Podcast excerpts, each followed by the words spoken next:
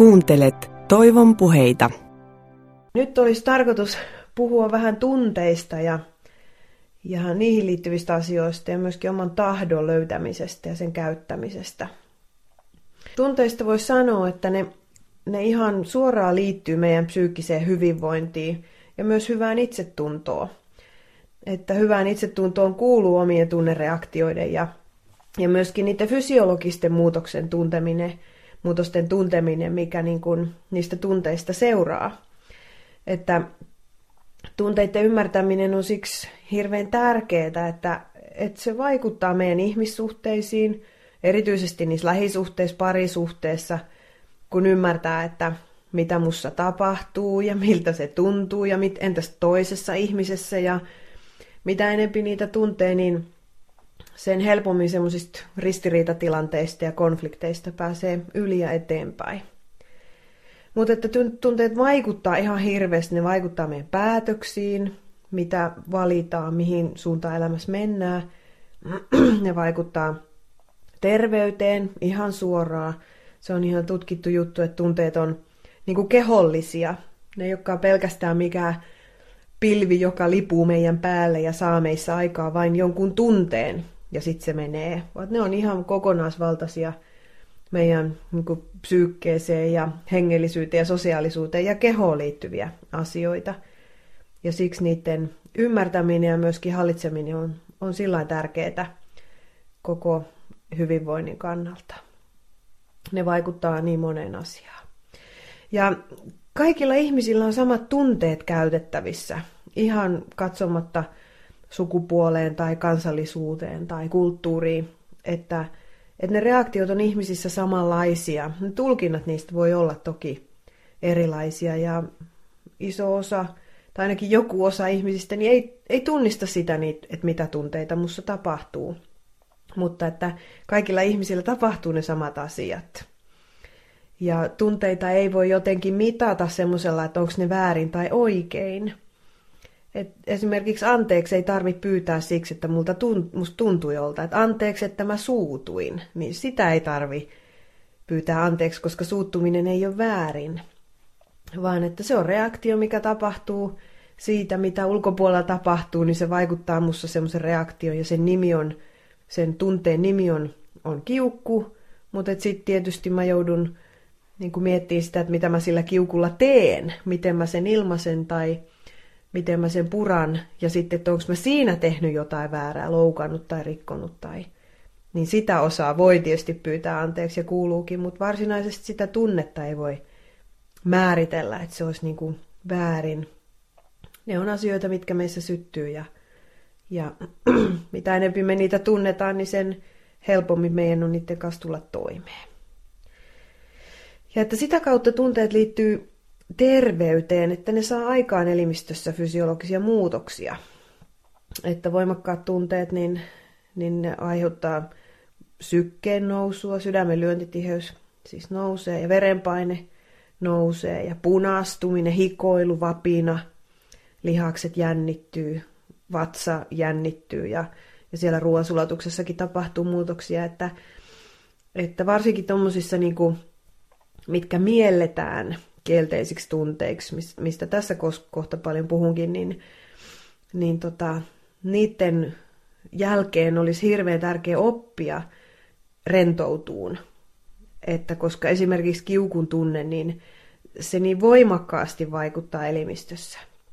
Niin jos ei siitä jotenkin pääse yli, niin siitä voi jäädä ihan semmoinen pitkäaikainen stressitila elimistöön. Ja sitten se tietysti aiheuttaa myöskin ihan niin se liittyy terveyteen, että on tutkittu, että jos pitkään on semmoinen krooninen stressivaihe elämässä, että on esimerkiksi paljon pelkäämistä tai asioita, mitkä suututtaa, niin kyllähän ne kehossa tekee ihan pysyviä muutoksia, että, että lihakset on jännittyneitä ja niitä ei saa enää itse sitten niin kuin rentoutuksella tai jumpalla niin kuin poistuvat. Se on semmoista pitkään kestävää siellä. Tai, tai sitten tosiaan sydänverisuonisairauksiin liittyy vatsaan, ruoansulatukseen liittyvät ongelmat usein on semmoisista niin pitkistä stressitilanteista johtuvia ja niin poispäin. Että siksi olisi tärkeää oppia niiden tunteiden kanssa elään, ettei niistä seuraisi haittaa.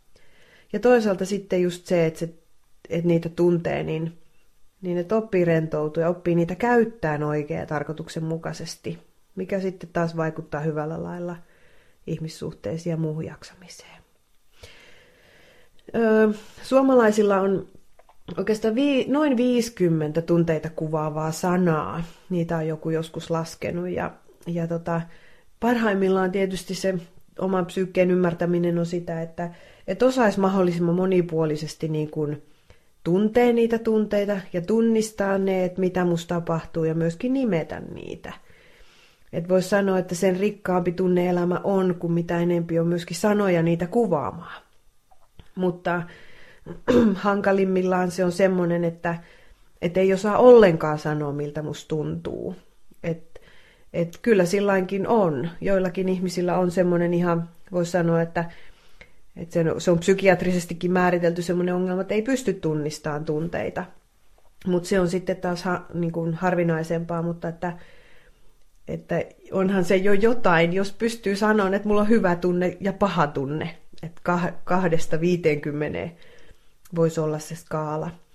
Mutta toki olisi, olisi niin kuin hyvä, että olisi mahdollisimman paljon niitä sanoja ja keinoja niitä ymmärtää ja ilmentää, mitä, mitä itsessä liikkuu. Ja tunteethan niin kuin koetaan ja ilmastaan temperamentin läpi. Että, että erilaiset temperamenttipiirteet vaikuttaa siihen, kuinka voimakkaasti me joku asia – koetaan ja miten voimakkaasti me se ilmastaan. Temperamenttihan tarkoittaa semmoista niin synnynnäistä ja, ja läpi koko elämän kestävää tapaa reagoida. Että ymmärretään, että jotkut reagoi hitaasti, rauhallisesti, ei syty nopeasti, on semmoinen harkitseva ja niin kuin tarvii aikaa, kun taas joku syttyy tosi nopeasti ja, ja on muutenkin semmoinen niin kuin, niin kuin vilkas ja ja voimakkaat ne reaktiot ja niiden ilmaisut. Niissäkään ei voi temperamenttipiirteistä ei voi sanoa, että mikä on hyvä tai huono. Että, että kaikissa temperamenteissa on ne hyvät, hyvät piirteet ja myöskin haasteet. Mutta että tunteet, mistä nyt puhutaan, niin, niin ne koetaan ja ilmastaan temperamentin läpi. Ja se tietysti olisi hyvä tietää se oma temperamentti ja tunnereaktioita siinä, koska taas ihmissuhteissa niin ymmärretään se, että miksi mä reagoin ja käyttäydyn näin, kun tunteet vaikuttaa siis käyttäytymiseen. Että miksi mussa tapahtuu tämmöisiä, okei, se johtuu tästä tunteesta ja mun temperamentista. Mutta myös, että ymmärretään niitä toisissa ihmisissä, niin sehän taas auttaa sitten niissä ihmissuhteissa eteenpäin. Ymmärretään, miksi joku kokee asiat noin. Ja kun puhutaan tunteista, niin tosi keskeinen sana ja asia siinä on semmoinen tunteiden säätelykyky tai kannattelukyky. Että se oikeastaan tulee siitä, että kun vanhempien tehtävä silloin, kun ihminen on pieni, kun me ollaan lapsia ja ihan vauvojakin, niin vanhempien tehtävä olisi niin kuin nimetä, kertoa meidän tunteiden nimiä ja miten niitä käytetään. Että esimerkiksi kun lapsi pelkää, ja ilmaisee sen, niin vanhemman kuuluisi myötätuntoisesti siinä niin kuin kertoa, että ai sua pelottaa. Että no, mennään nyt yhdessä kattoon, onko se mörkö siellä sängyn alla tai peikko siellä nurkan takana tai metsässä, että mennään yhdessä kattoon. Ja että sun ei tarvi niin kuin yksin pelätä. Että tavallaan vanhemman tehtävän kertoo, että on kysymys pelon tunteesta, muuten lapsi jää semmoisen epämääräisen olotilan kanssa oleen, eikä tiedä, että sen tunteen nimi on pelko. Ja sitten myöhemmistä on vaikea tunnistaa, jos ei lapsena siihen keinoja saa. Eli vanhemman tehtävä olisi kertoa ja, ja auttaa myöskin sääteleen sitä, että nyt tässä ei ole syytä pelätä. Että mä oon yhdessä sun kanssa, mä kannattelen tätä tunnetta ja huomataan, että se ei ollutkaan aiheellinen. Tai jos onkin, niin että vanhempi toisi siihen turvaa. Tai sanoo, että, että että no voi miten sä petyit, että kylläpä mä, huoma, että mä huomasin, kun sä petyit tosta asiasta. Ja, tai että voi no nyt sulla on kyllä suuri suru, että, että tuus tähän niin lohdutellaan. Ja, ja sillä, että, että vanhemmat niin kuin kertoo sitä, niin sitten me opitaan niiden nimiä. Ja silloin lapsesta, tai lapsena, niin vanhemmat auttaa siinä tunteen kannattelussa. Eli ne ottaa osan siitä kantaakseen. Ne kertoo ja, ja tukee siitä asiasta eteenpäin, mutta sitten kasvun myötä ja aikuisena, niin mehän joudutaan niitä itse kannatteleen.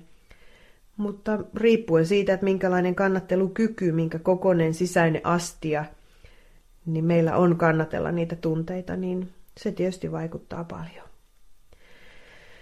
Ja että jos on kovin pieni se, se sisäinen astia niille, niille tunteille ja, ja sitten tulee kuitenkin isoja tunteita, niin, niin niitä voi olla vaikea kestää. Ja siksi joku pakenee niitä esimerkiksi päihteisiin, liialliseen työn tekemiseen, pakenee semmoiseen touhuamiseen ja niin kuin meteliin. Koko ajan pitää olla joku laite päällä, TV tai soitin tai, tai joku, että niin kuin ei tarvi kannatella sitä tunnetta, mikä on, mikä tuntuu liian isolta. Jotkut torjuu sen kokonaan, ettei ota vastaan, että tietääkin tavallaan, että semmoinen on, on olemassa, mutta torjuu sen kokonaan. Ja joku kieltää, ihan, että ei ole mitään, että ei, ei tunnu missään. Mutta että se jotenkin kielteisiltä tuntuvien tunteiden ja pettymysten, menetysten, pelkoja ja niin edelleen, käsittely kyllä liittyy ihan suoraan psyykkiseen hyvinvointiin. Että, että olisi tärkeää oppia ja on mahdollista oppia sääteleen niitä niin kuin vielä nä, niin kuin isompanakin, että ei, peli ei ole menetetty, vaikka lapsena se olisi jäänyt vaillinaiseksi se tunteiden kannattelukyvyn harjoitteleminen tai tunteiden säätely. Että se on mahdollista oppia, ettei tarvi reagoida niin kuin lapsi reagoi suoraan, että heittää lapion maahan, kun homma ei mene putkeen, tai, tai rupeaa rääkyy suoraan huutoa, kun ei saa tahtoonsa läpi.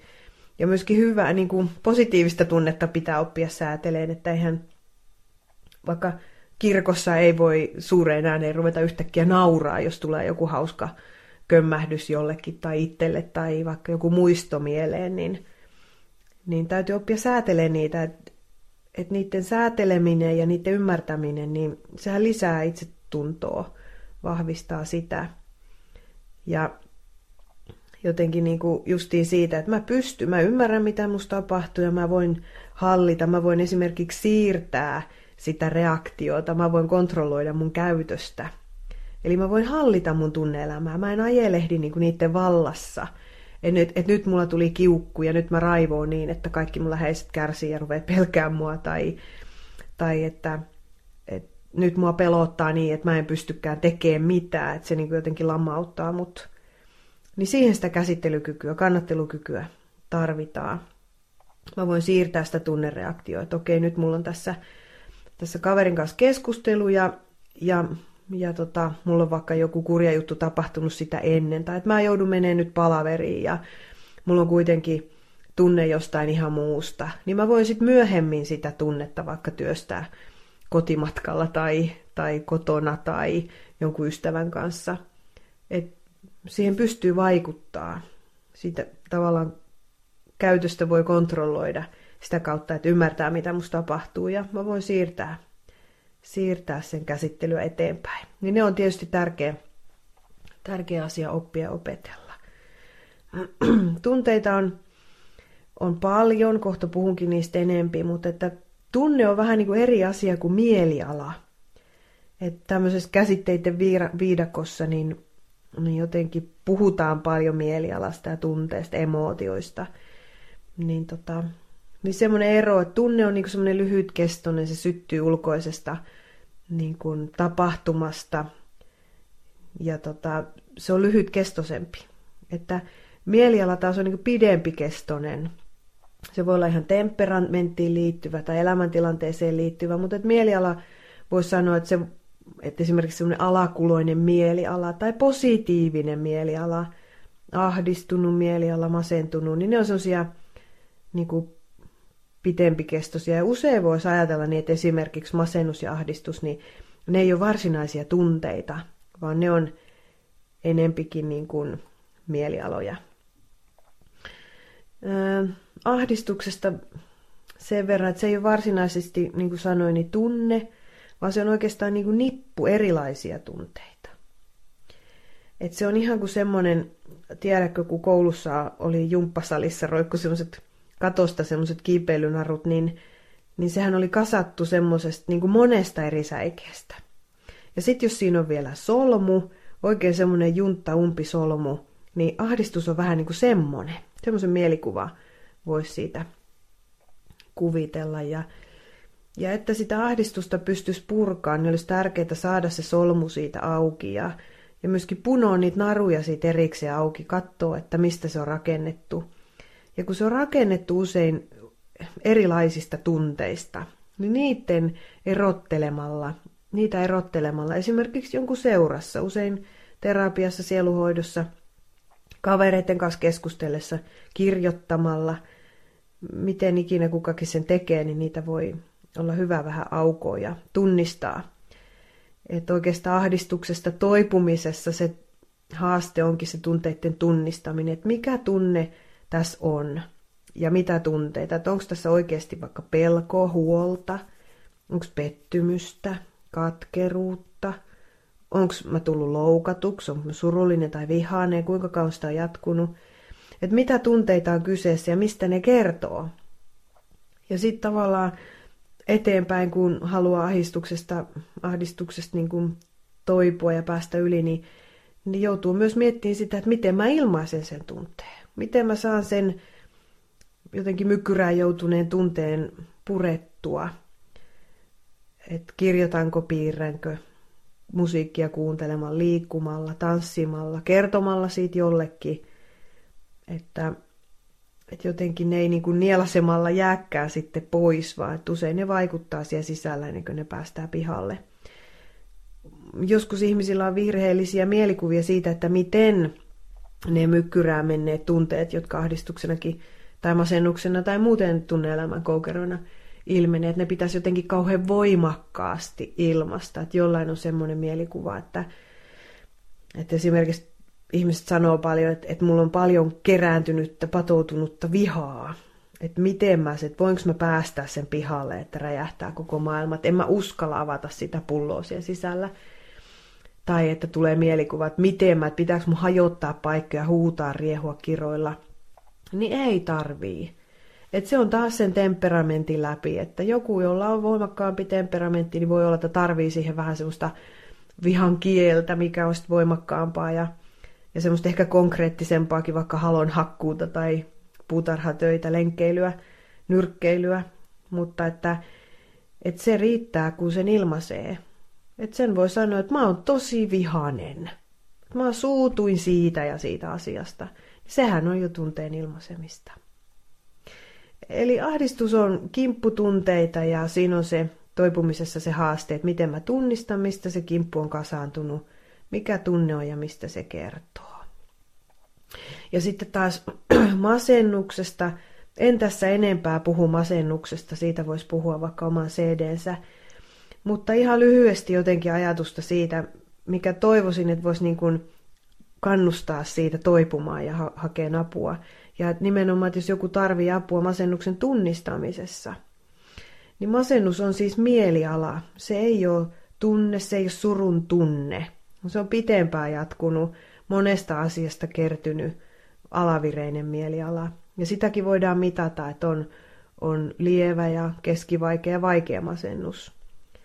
Ja joku koulukunta sanoo, että masennuksessa on paljon kertynyttä vihaa ja surua. Että paljon semmoisia elämän kipeitä asioita on niin mykkyrässä sisällä ja sitten se masennus tavallaan turruttaa sen, ettei enää sitä raakaa kipua niin kuin pystykään kohtaan. Ja siinä kohdassa masennus palvelee ihan hyvää tarkoitusta, koska se raaka kipu, mitä elämän traumoista, kivuista menetyksistä on tullut, niin niiden kantaminen raakana, niin se on sietämätöntä.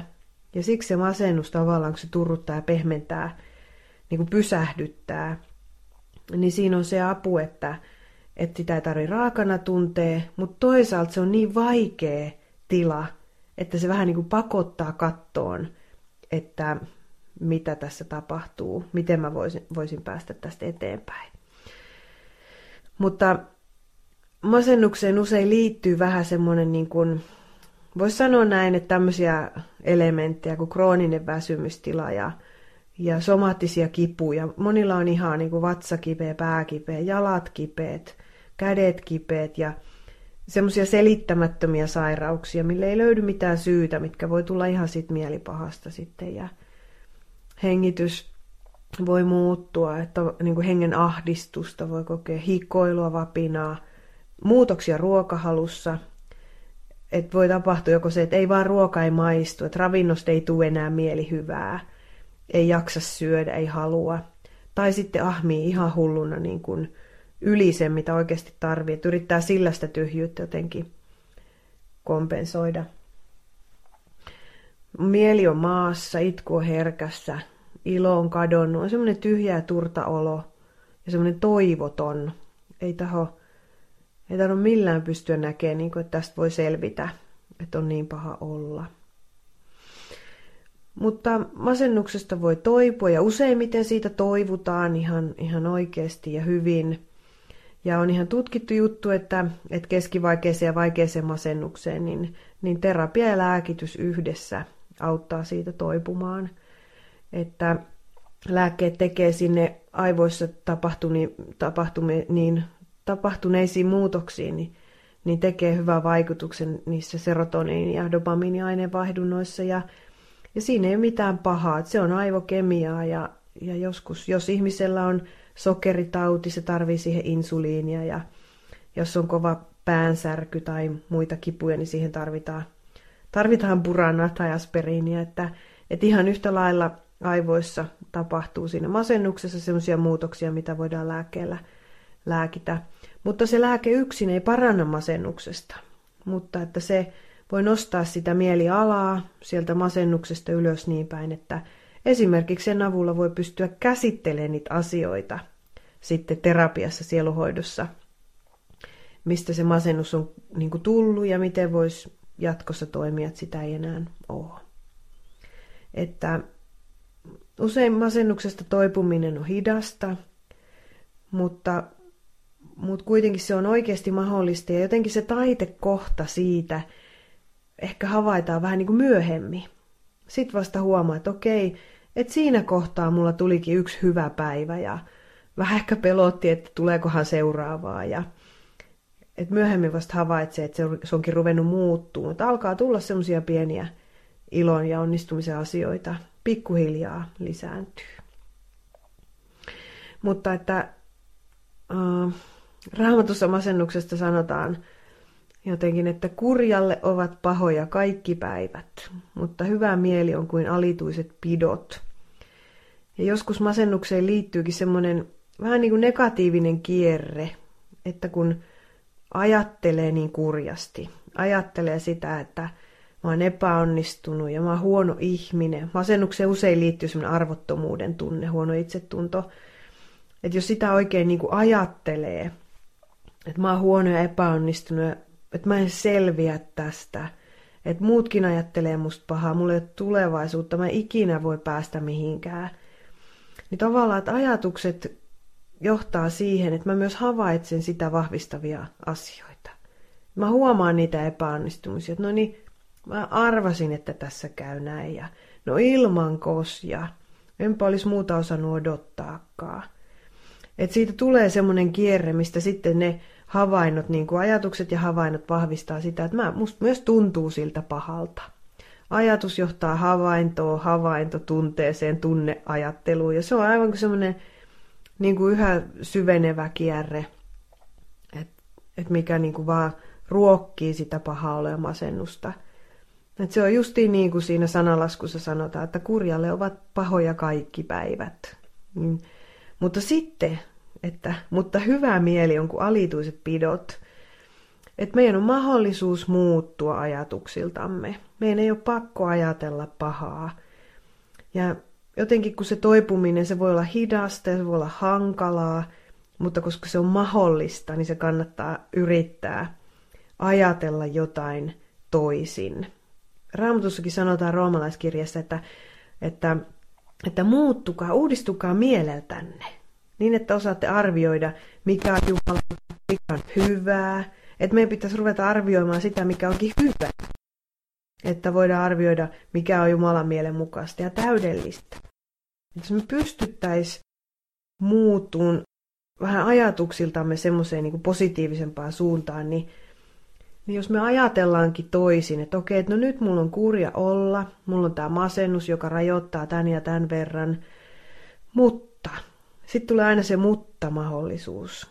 Mutta että mä tänään huomaan, että okei, mulla on ystäviä, mulla on niitä, että onpa hieno homma. Ja jos mä yhdelle jaksaisin soittaa, niin että ehkä siitä voisi tulla vähän parempi mieli. Ja mä havaitsen sen, että, että okei, tästä voidaan selvitä ja, ja että kylläpä tuntuu tärkeältä ja hyvältä, että se ystävä musta tykkää. Ja sitten kun me havaitaan näitä asioita, niin sitten se tunnekin voi niin kuin pikkuhiljaa varovasti se mieliala voi alkaa sieltä nousta. Mutta nämä niin kuin lyhyesti ahdistuksesta ja masennuksesta, että ne ei ole niin kuin tunteita, vaan mielialoja. Ja siksi niistä, kun ne syntyy hitaasti ja kestää pitkään, niin niistä toipuminenkin voi olla hitaampaa. Voit jatkaa aiheen kuuntelua osassa kaksi.